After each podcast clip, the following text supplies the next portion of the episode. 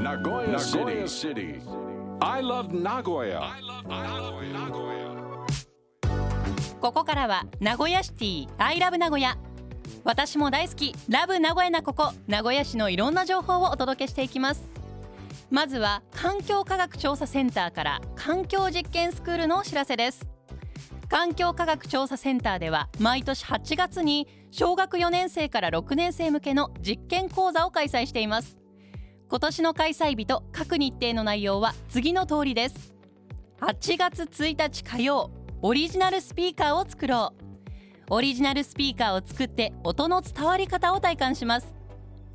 8月2日水曜マイクロプラスチックって何？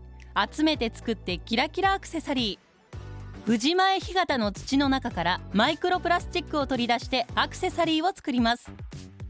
8月3日木曜どれくらい見える放射線を観察しよう。普段は目に見えない放射線を切り箱という実験装置を作って観察します。いずれも事前申し込み制で参加費は無料。申し込み締め切りは7月21日金曜です。詳細やお申し込み方法など詳しくは名古屋市の公式ウェブサイトをご覧いただくか環境局環境科学調査センター。電話052-692 052-692-8481 052 692-8481までお問い合わせください。Next. 続いてスポーツ市民局からのお知らせです。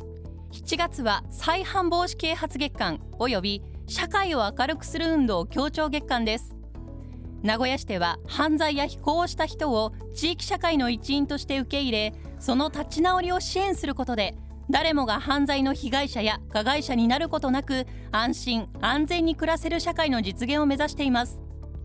名古屋市で2022年に検挙された刑法犯のうちおよそ半数の50.2%が過去にも罪を犯したことのある再犯でした。犯罪を抑止する上で再犯の防止は重要な課題となっています。犯罪や非行をした人の中には立ち直ろうとしても働く場所や住まいが見つからなかったり高齢障害生活困窮といった複合的な課題を抱えていたりしてうまく社会復帰できず再犯に及んでしまう人が少なくありません。こうした人々が過去の過ちを反省し立ち直るためには本人の決意や努力に加え必要な支援ややり直すことのできる環境が不可欠です。犯罪や非行をした人はいずれ地域社会に戻ってきます。新たな犯罪や被害者を生まないためにも犯罪非行からの立ち直りを社会全体で応援しましょう。名古屋市では犯罪や非行のない社会の実現に向けさまざまな活動を行っています。